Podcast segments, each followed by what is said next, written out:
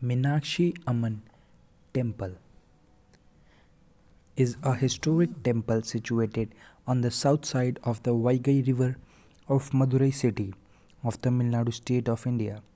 This temple is dedicated to Mother Parvati, which is known as Minakshi, and Shiva, which is known as Sundareshwar. This temple is heart and lifeline of 2500 year old city of Madurai and also one of the main attractions of Tamil Nadu.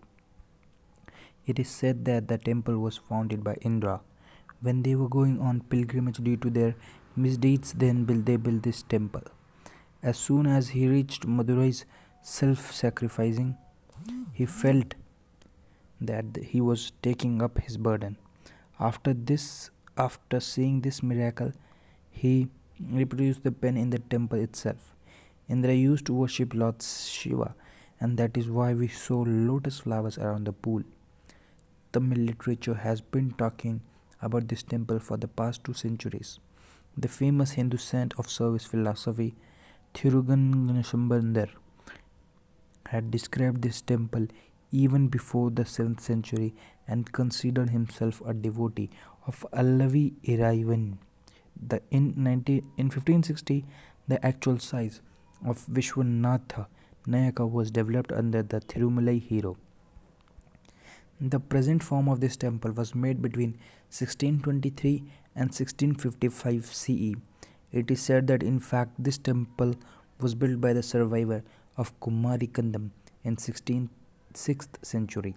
In the 14th century, Mughal Muslim commander Malik Kafur looted the temple and took away valuable jewels and gems from the temple.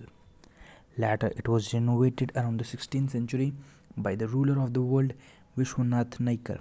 Vishwanath Naik had rebuilt it according to the craft, in which 14 entrance doors were 45 50 meters high, in which the tallest tower was the southern tower, which was 51.9 meters high, and two ancient planes were also made in the temple, and the idols of the main gods and goddesses were also restored. Apart from that, the ancient Pandyan kings used to tax the tax for construction of the temple. At the time, people used to donate gold and silver, but even the king did not accept more donations than the local people. They used to pay as much money as they would like to win. That is why the king used to collect rice every day at the house of the local people. By doing this after the end of the month, many bundles of rice were stored after them, and that's why the locals are emotionally very much connected to the temple.